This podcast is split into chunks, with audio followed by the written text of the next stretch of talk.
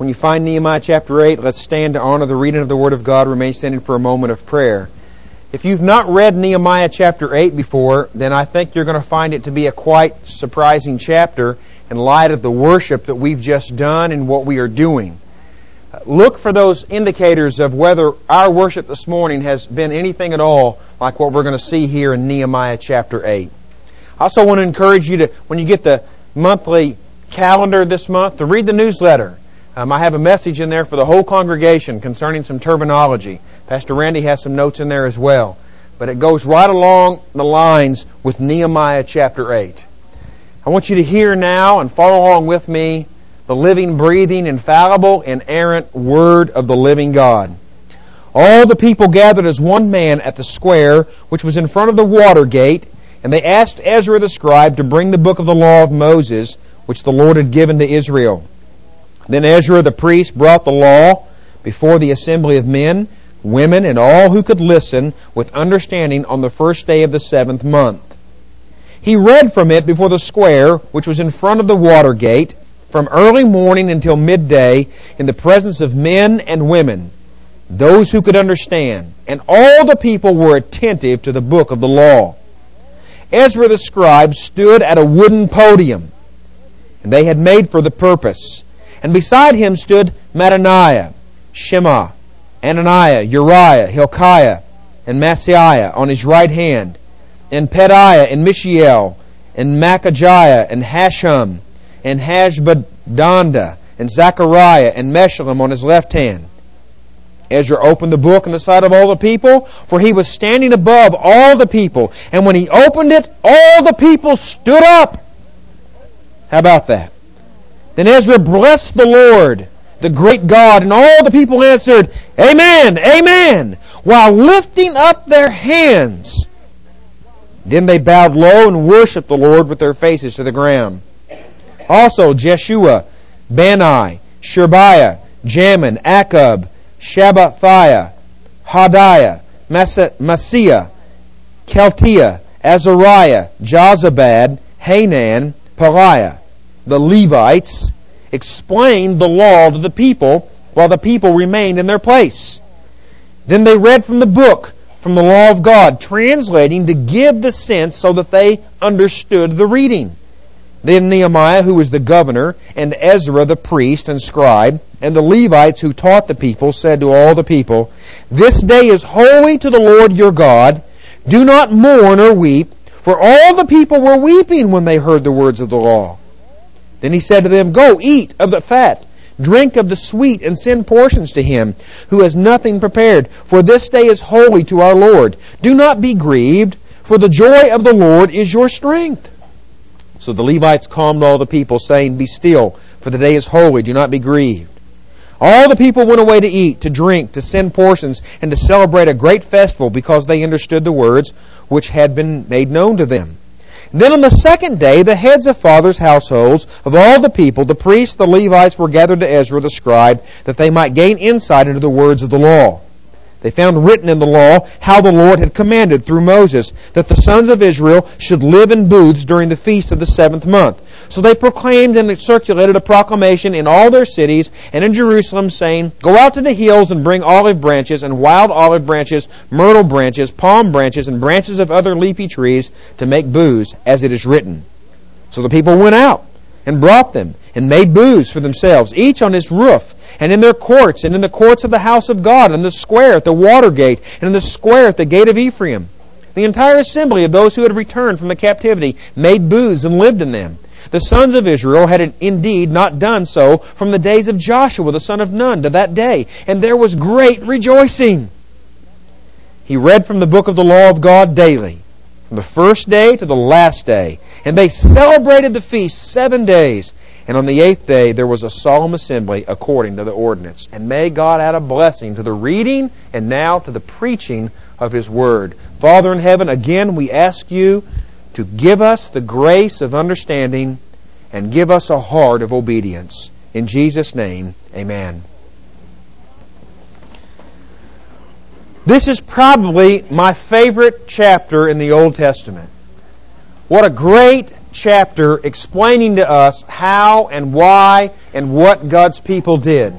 I titled today's message, And Let the Reformation Begin. The Reformation. On October 31st, 1517, a German priest named Martin Luther nailed 90, nailed a document consisting of 95 doctrinal errors of the Roman Catholic Church to the door of the church where he was a priest and teacher in Wittenberg, Germany. The eventual outcome of his acts resulted in what came to be known as the Protesters' Reformation, or what we have called today the Protestant Reformation. Although Luther is considered to be the match that lit the fire, he was certainly not the only person that God used to ignite the Protestant Reformation. There were many men that came before Luther that laid the groundwork for the Protestant Reformation. Men who gave their lives for truth. Men like William Tyndale and John Wycliffe, who struggled and strived to have the Bible translated into English more than a hundred years before the 1611 King James. Luther was nearly put to death because of his desire to put the Bible in the common language of his people, into German. From this Reformation, some truths came about. We call them the solas of the Reformation.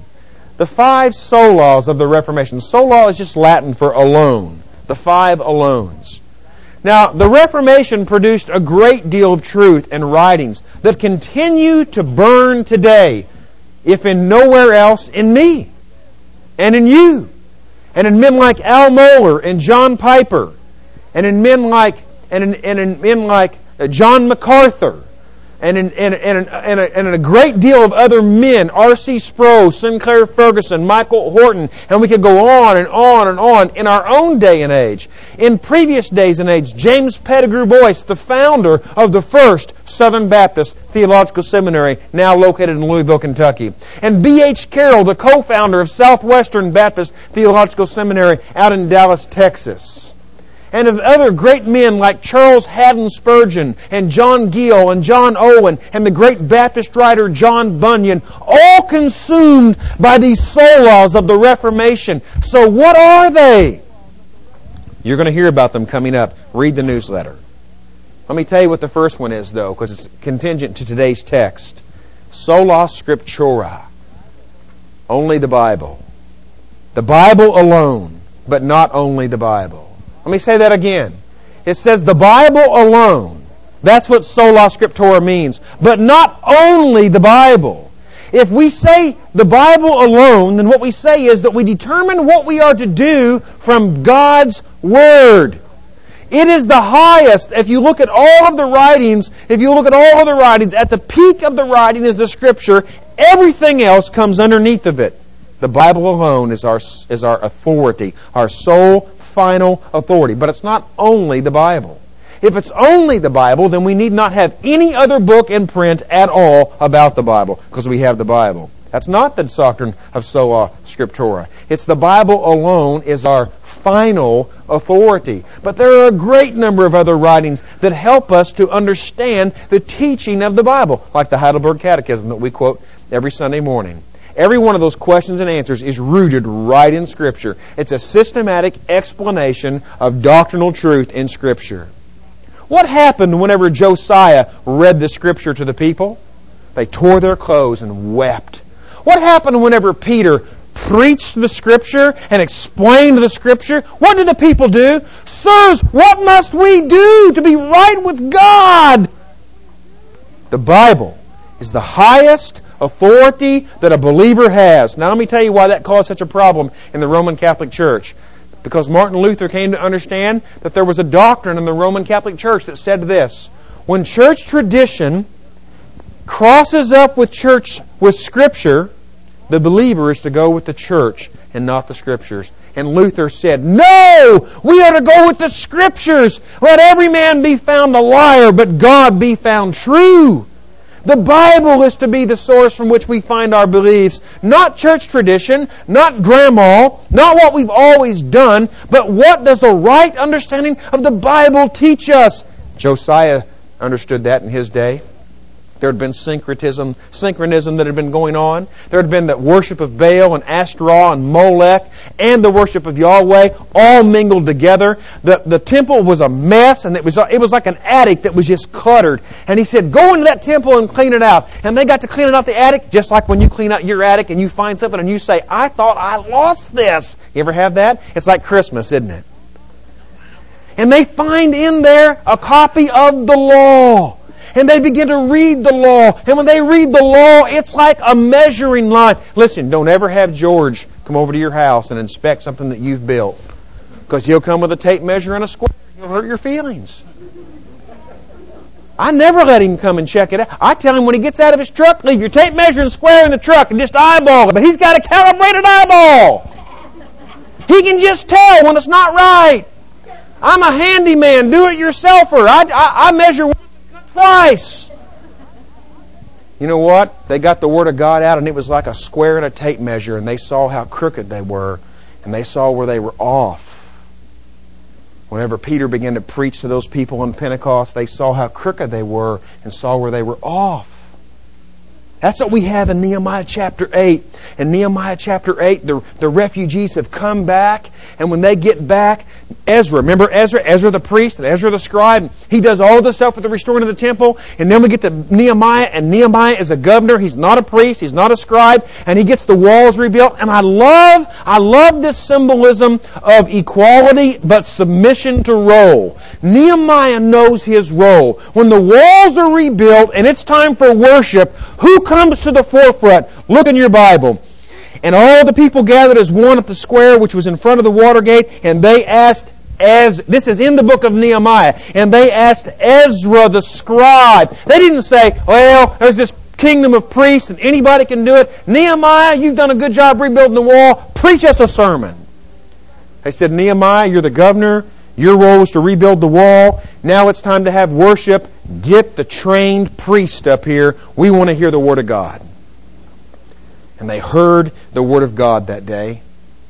And when they heard the Word of God that day, a great reformation began to take place. What does the word reformation mean? I get asked that a lot. What does it mean to be reformed? Well, let me ask you a question. If you, if your son or daughter gets in trouble at school and they have to go to a reform school, what does that mean? They go to a school where their incorrect behavior is corrected. They go to a school where their incorrect thinking is corrected. They go to a school where their incorrect activity is set to be corrected. It's to be reformed. Whenever you, whenever you remodel your kitchen, what are you doing to your kitchen? You're reforming that kitchen. You're yanking the old out and you're the new in. Or sometimes you buy a house and you find that something's broke or needs to be moved, removed. What do you do? You tear down the old and you rebuild the new. You reform it. You restructure it. Reformation, when I use it, is predominantly the doctrines and the truth that come out of the 16th century. But let me tell you something. Reformation isn't something that happened to us. It's something that should be happening to us all the days of our life. Unless you have been sanctified and you are perfect, you should be constantly being reformed. Reformed. Reformed into the image of Christ. It's an ongoing process. I titled today's message not because of the 15th century, but because of what we see in this eighth chapter, and that is, let the Reformation begin. Four marks. I want to give you four marks of true Reformation from Nehemiah chapter 8. And they're all rooted in and tenaciously committed to the battle cry, Sola Scriptura. Reformation begins, first of all, when God's people read God's Word. Reformation begins when God's people read God's Word. Look at verse 1 again.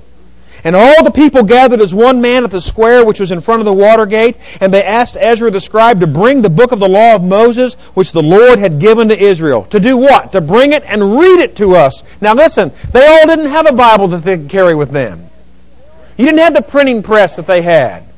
Whenever they had scripture, it was a parchment. Oftentimes it was a large parchment with a big roll, and they would unroll a little and roll it up, and it would have back two big rolls and unroll it. And that's how they would have the Word of God read to them. Eh, eh, the common person didn't carry a parchment and the scripture with them, but they wanted the Word of God read to them. Notice that the people asked Ezra to come and read the book of the law to Moses to them. They wanted to hear the book of the law in their presence. They wanted to hear from God. Church, God still speaks today. The same way that He spoke to Abraham, the same way that He spoke to Jacob, the same way that He spoke to Moses, and the same way that He spoke to the prophets, He speaks today because this is the living, breathing, speaking Word of God. You can read this Word of God, and if you interpret it correctly, you can say, Thus says the Lord. This is the Word of God. When we say, This is the Word of God, this is the Word of the Lord, and you respond, Thanks be to God, this is what we're saying. God has just spoken to us today in His Word, and you're saying, Thanks be to God that He still speaks. I noticed this morning that the liturgy was dragging a little.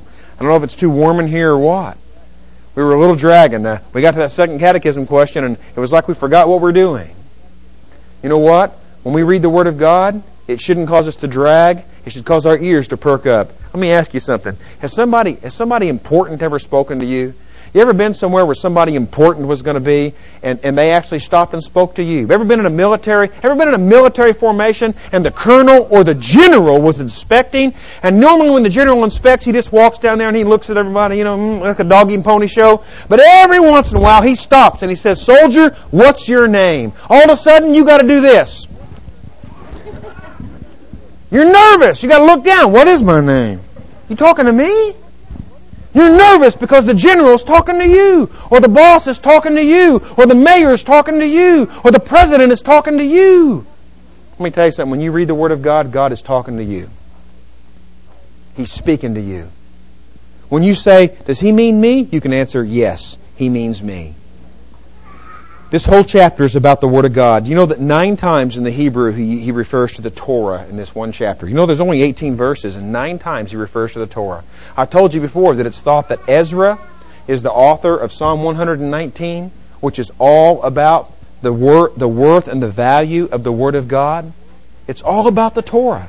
Notice also that Nehemiah tells us that all the people gather as one at the square which was in front of the water gate in verse 1. The Watergate was the most likely area where everyone could meet together in one place at one time because it had a large outdoor plaza. In verse 2, he defines what he means by all the people. Look at verse 2. Then Ezra the priest brought the law before the assembly of men, women, and all who could listen with understanding. That's the all the people. Men, women, and all who could listen with understanding. Let me tell you what, eh, let me tell you what Ezra and Nehemiah did not do. They did not say, let's get the kids together over here and give them some, some, uh, some little games and coloring sheets. And let's get the, the middle-aged kids over here and let's let them go play kick the can and we'll give them a little verse about it first and then we'll let them go play kick the can. And let's let the high schoolers go up here and we'll let them go down by the Jordan River and do a little bit of fishing. Let's just get the adults together. No, no, when it was time to hear the Word of God preached and spoke and read, He gathered everyone together. I want to tell you something. I think that we do injustice to the health of the body of Christ whenever we take and constantly break them out and break them out and break them out. There's a time for that. There's a place for that. We call it Bible study. But the reason we do not have children's church at Memorial Baptist Church is because faith comes by hearing and hearing the Word of God. The best place for these kids to hear the Word of God preached is by the person that's the most qualified to do it, and that's the preacher.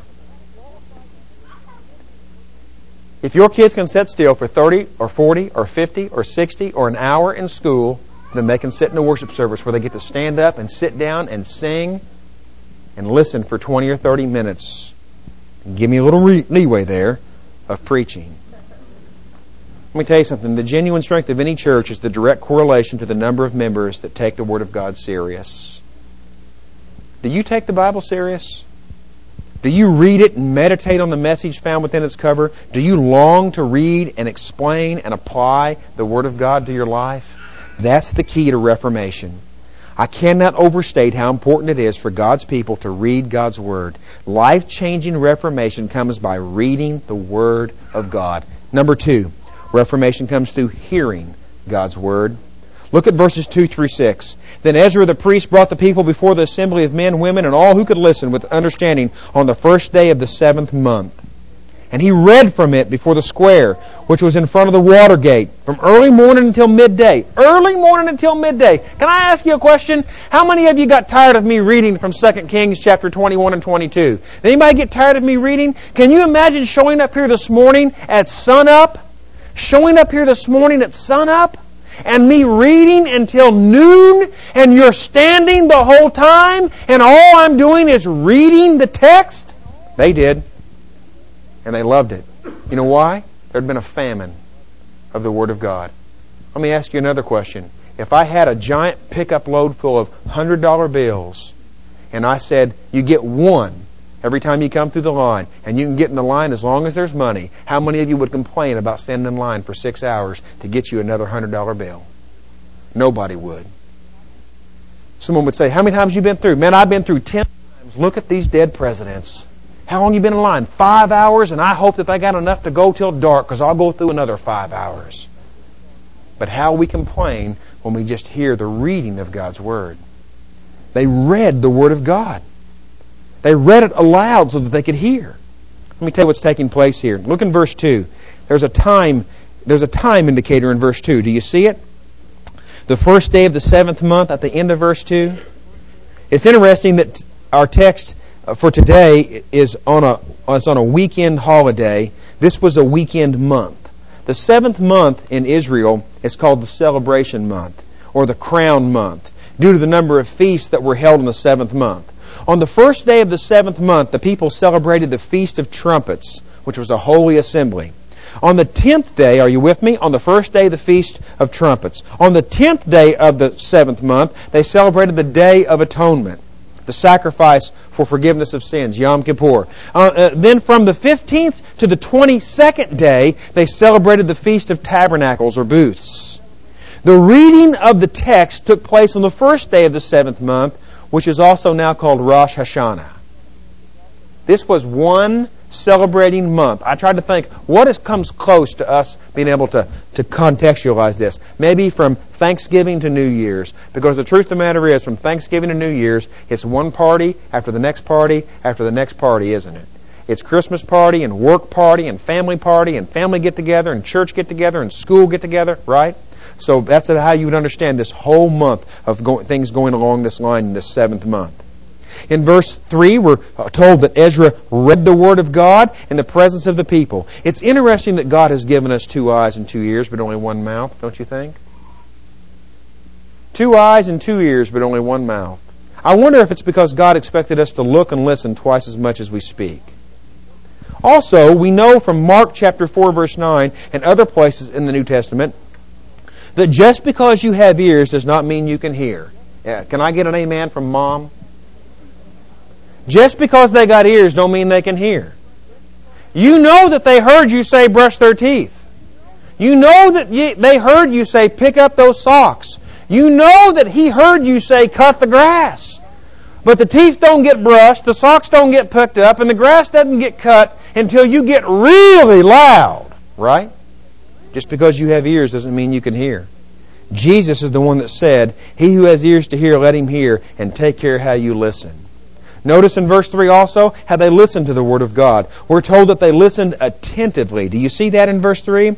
He read from it before the square which was in front of the water gate from the early morning until midday in the presence of men and women and those who could understand. All the people were attentive to the book of the law. And in verses 5 and 6, we see that they had reverence they had for the Word of God. And then, and then Ezra opened the book in the sight of all the people, for he was standing above all the people. And when he opened it, all the people stood up reverence for the Word of God, attentive to the Word of God. And as they listened to the Word of God, there was a point in which spontaneously they threw their hands in the air and they said, Amen and Amen. You know, someone said to me recently that uh, I don't like being told to put my hands in the air, it's Pentecostal. I don't know whether it's Pentecostal or not, but I'll tell you this, it's biblical. Someone complained to me the other day because I had sketched out the, the, the drawing of a, of a dove and they said, I don't like to see the drawing of a dove because it reminds me of Pentecostal. I don't know whether it's Pentecostal or not, but I'll tell you this. My Bible says that when Jesus was baptized, the heavens opened up and the Spirit descended upon him as a dove. You know what? Somebody else's abuse doesn't take away my rights. You hear me? You don't let somebody else's misunderstanding keep you from telling the truth. Somebody might misunderstand grace, but I'm not going to stop preaching grace.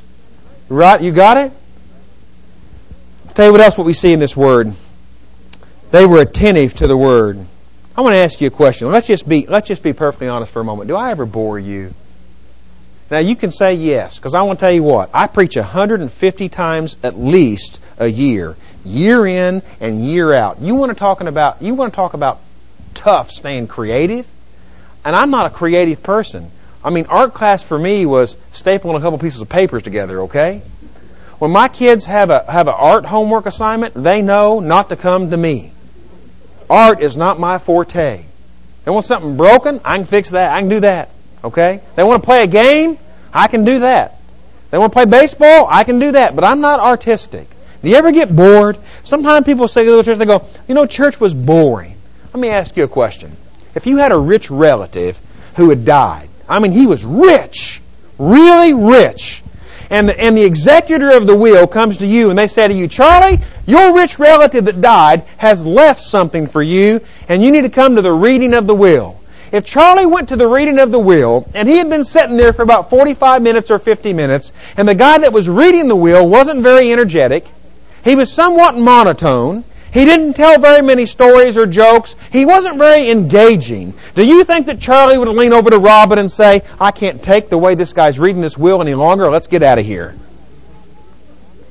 He wouldn't care one bit how that guy was reading the will. He's waiting to hear, and to Charlie Antle I have left. And then he says, Tell me. Do you know that when the Word of God is being preached and taught, God is speaking to you, and if you get bored by the preacher, then focus on the Word of God, because He's got a message for you. Let's get the text right. If we get the text right, God speaks to every one of us. This book is God's last will and testament, and He has left all of us something. So let's strive to listen to the Word attentively and with reverence. Now, why do we stand for the reading of some Scripture and not all? That's a good question. I'm glad you asked. Well, we see in the Scripture that in some places they stand in reverence to the reading of the Word of God, but we see in other places where they sit. In Luke chapter 10, verse 38, Mary was sitting at the feet of Jesus and listening to him as he taught and read the Scriptures. So what do we do? We try to keep a balance. We sit when we hear some read, and we stand when we hear the preaching text read. It just maintains a balance, that's all. And I'll tell you this, if you go to a church and they don't stand for the reading of God's Word, they've not sinned. All right? This isn't prescriptive, it's descriptive. You understand the difference? We don't have we don't have God saying, and if you don't stand up in the presence of my word when it's read, you're sinning against. We don't have that. What we see is we just see a sign of reverence. Let me ask you a question. Have you ever had a child say to you, "Thank you" and "Yes, sir" and "No, sir"? And it makes you feel kind of good, doesn't it? But you know what? Other children don't say yes sir, or no sir, but they still are polite, right? They might say thank you, or please, or okay, yes, thank you very much. But they don't say sir or no, or call you mister or such and such. See, it doesn't matter. Some just have uh, one level of respect, and some have another level of respect. It's not so much about whether we have to stand up or sit down. It's a matter of whether we're listening with reverence and attentively. So what we've seen thus far is what? Reformation comes by reading the Word of God and by hearing the Word of God. Reformation is also fueled by careful exegesis of the Word of God, verses 7 and 8. Let's look there real quick. Careful exegesis of the Word of God fuels Reformation. And then Ezra blessed the Lord the God, and all the people answered, Amen and Amen, and while lifting up their hands, and then they bowed low and worshiped the Lord with their faces to the ground. And then he mentions these priests, and he says the Levites explained. I want you to notice that word explained. That's a careful word there. It's worth underlining or highlighting. The Levites explained the law to the people. It's not just that. I want you to look in verse 8. They read from the book from the law of God. Look at the next word there. Translating to give the sense so that they understood the reading. Do you know what this is describing? It's describing careful exegesis of the Scripture. You know what it's describing? It's describing priests saying to the people, the Scriptures were written in Hebrew. You speak Aramaic. Let me read the Scripture in Hebrew. Let me translate into Aramaic, and let me help you to understand the intent of the meaning of the text. That's what Reformation, that's where Reformation comes from. Good expository preaching. Have you ever been and listened to a sermon and the text was read and he never referred back to the text? He never said, look into the text, underline here, follow the line of thought here. He just gave a good religious talk. I hear sermons like that all the time. You know what? Every once in a while that's okay. My, my, my preaching professor that I had in college said this. He said, I preach a topical sermon once a year and then repent. Topical sermons to me are like ding dongs. I like a ding dong every once in a while. But if you eat two or three in a row, your tongue feels like Lord. He can't take it. Let me tell you something. Topical preaching will not grow you in your faith in Christ because all you have to go on are the points of the preacher. But expository preaching will give you roots because he's going to give you text, chapter and verse. Here's the Word of God. This is what it says expository, good, careful exegesis. Now let me tell you something. That doesn't mean just because we have the priest explain it doesn't mean that there's that there's no that you have to have me to help you with the Bible. There's plenty of the Bible that you can read and understand by yourself. Mark Twain said, "It's not the part of Scripture that I don't understand that bothers me. It's the part that I do understand that bothers me." You know what? You don't have to have me with you in your living room to read the Bible. But there are some things that you need help with. Because you know what? The Bible was written in three languages, in Hebrew, Greek, and Aramaic. And, uh, I mean, I'm not boasting when I say this, but I have been to school for 12 years on the Bible. And I have had Hebrew, Greek, and Latin, not Aramaic, because of the Vulgate. And you know what? It does take a little bit of work to get in there sometimes and say, you know what? This, this could be a problem text. That's why we come to church and we find somebody who's qualified and we sit into their teaching and we listen how they carefully handle the scriptures. You want reformation? Stay in church. If you don't want to, if you don't want your life to be changed at all, then you just interpret the scripture under your own authority and your own strength and don't consult anybody who's got a little bit more than you on it. How many times have you ever tried to do a job and done it on your own and it was just as unbelievably hard? And then you ask the guy that does it professionally and he comes in and begins to show you some things to do.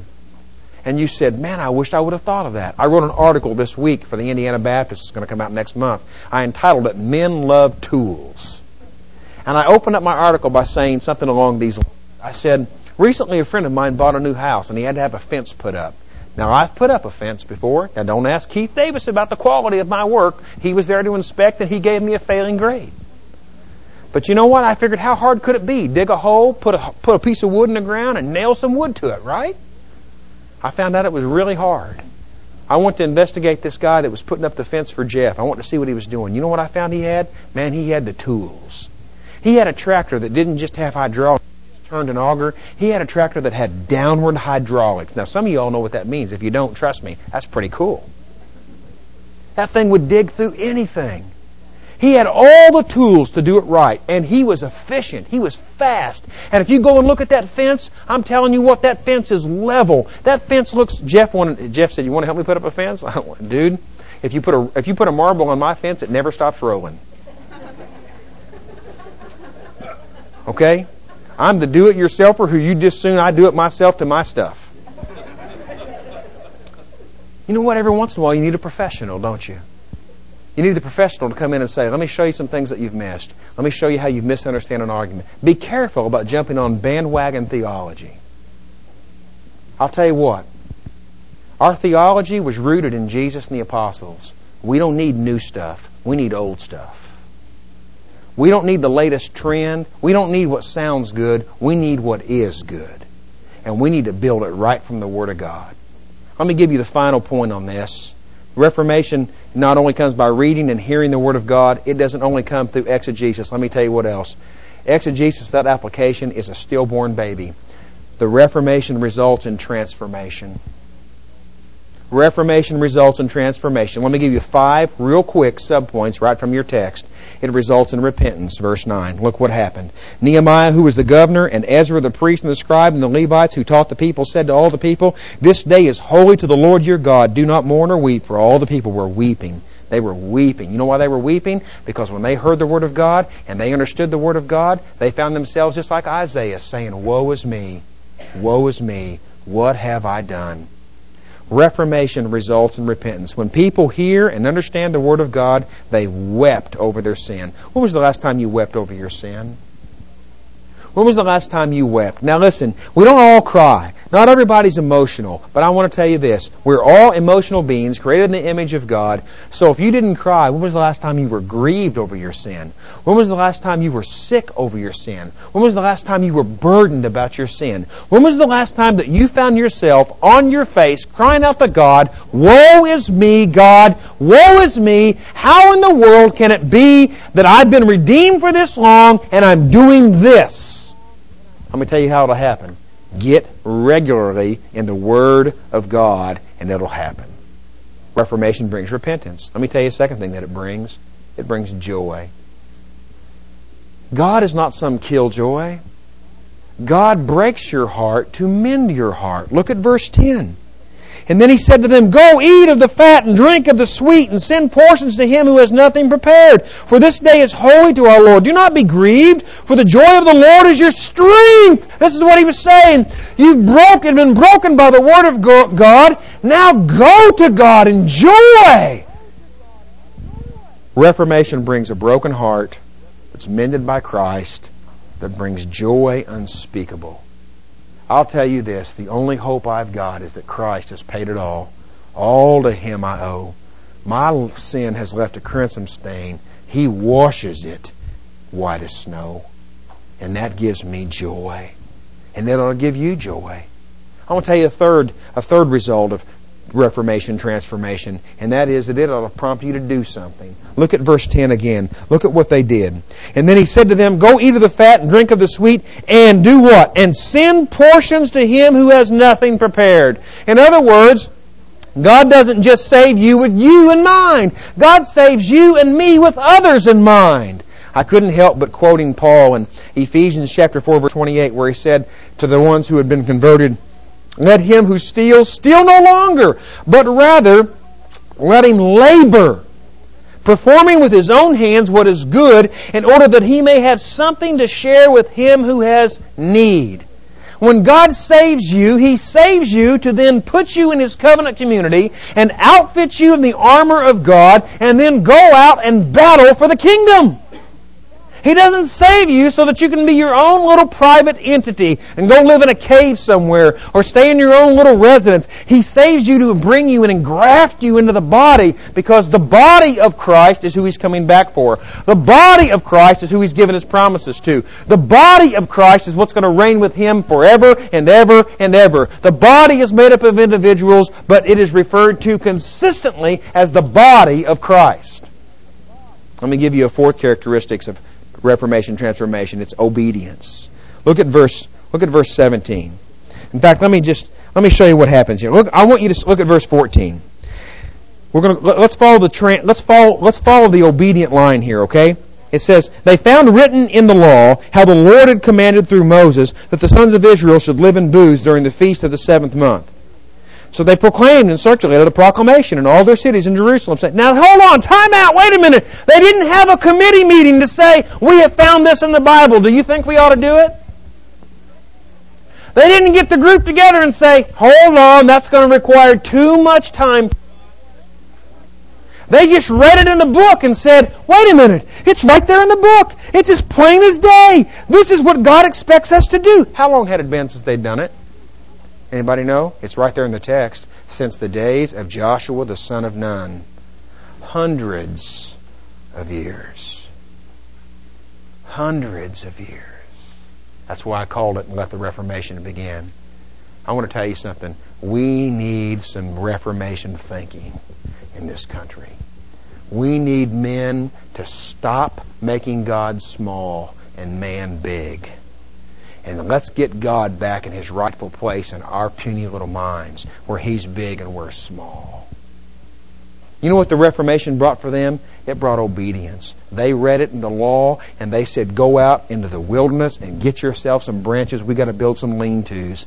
And we got to have this feast of booths. It's called a feast of booths or a feast of tents. And it was to commemorate the time that they lived in the wilderness when God brought them out of Egypt. They read it and they did it. Let me ask you, are you like that? Do you just read it in the Bible and do it? That's the way we ought to be. We ought to just read it in the Bible and do it. Instead, what we do is we look for every reason why we shouldn't do it. Well, we live by grace now, not by law. Well, you know, we live in a different day. Well, you know, this is this is America. Well, I'm trying. We look for all of these reasons why we shouldn't do it. I'm not saying we do everything. There's some things that Christ has done for us that never need to be repeated. But you know what? Most of the stuff that I'm talking about, you know what I'm talking about. We read it in the book and we give every excuse why we shouldn't do it. Reformation brings transformation, and it'll result in obedience from you and me. Finally, I'll give you the last point. It ought to accumulate in worship. Reformation ought to accumulate in worship. Look at verse 18. And he read from the book of the law of God daily from the first day to the last day, and they celebrated the feast seven days. On the eighth day, there was a solemn assembly according to the ordinance. You know what they did? They worshiped. When we get our view of God right, our worship will take on an unbelievable dynamic. You know what ought to happen in worship? You ought to be able to come into worship, and you ought to be able to hear that we worship God and Father and Son and Holy Spirit. And we ought to proclaim His name. And we ought to confess our sin. And we ought to pray like He said to pray. And we ought to hear His Word read. And we ought to be taught to sing and to pray and to repent. And then we ought to be encouraged by His Word. And then we go out unified as a body, strengthened to live in a fallen world as lights set upon a hill. I close by showing you just one more time how the progression of understanding and obedience works together. One more time they found written in the law in verse 14 and in verse 16, they went out. They saw it and they did it. I pray that God will give us all ears to hear and wills to obey His word. May we forever be in a process of reformation, constantly being molded and shaped into the image of Christ. Reformation isn't something that happened to us. It should be something that is happening to us. But you got to begin with conversion. You can't reform yourself. Christ must reform you. You can't make yourself acceptable. He makes you acceptable. You can't earn your way or work your way to heaven. You only receive it by grace through faith. If you've not received salvation in Christ alone, then why put it off another day? Why not today? Why not receive Christ today? Let's pray. Let's sing.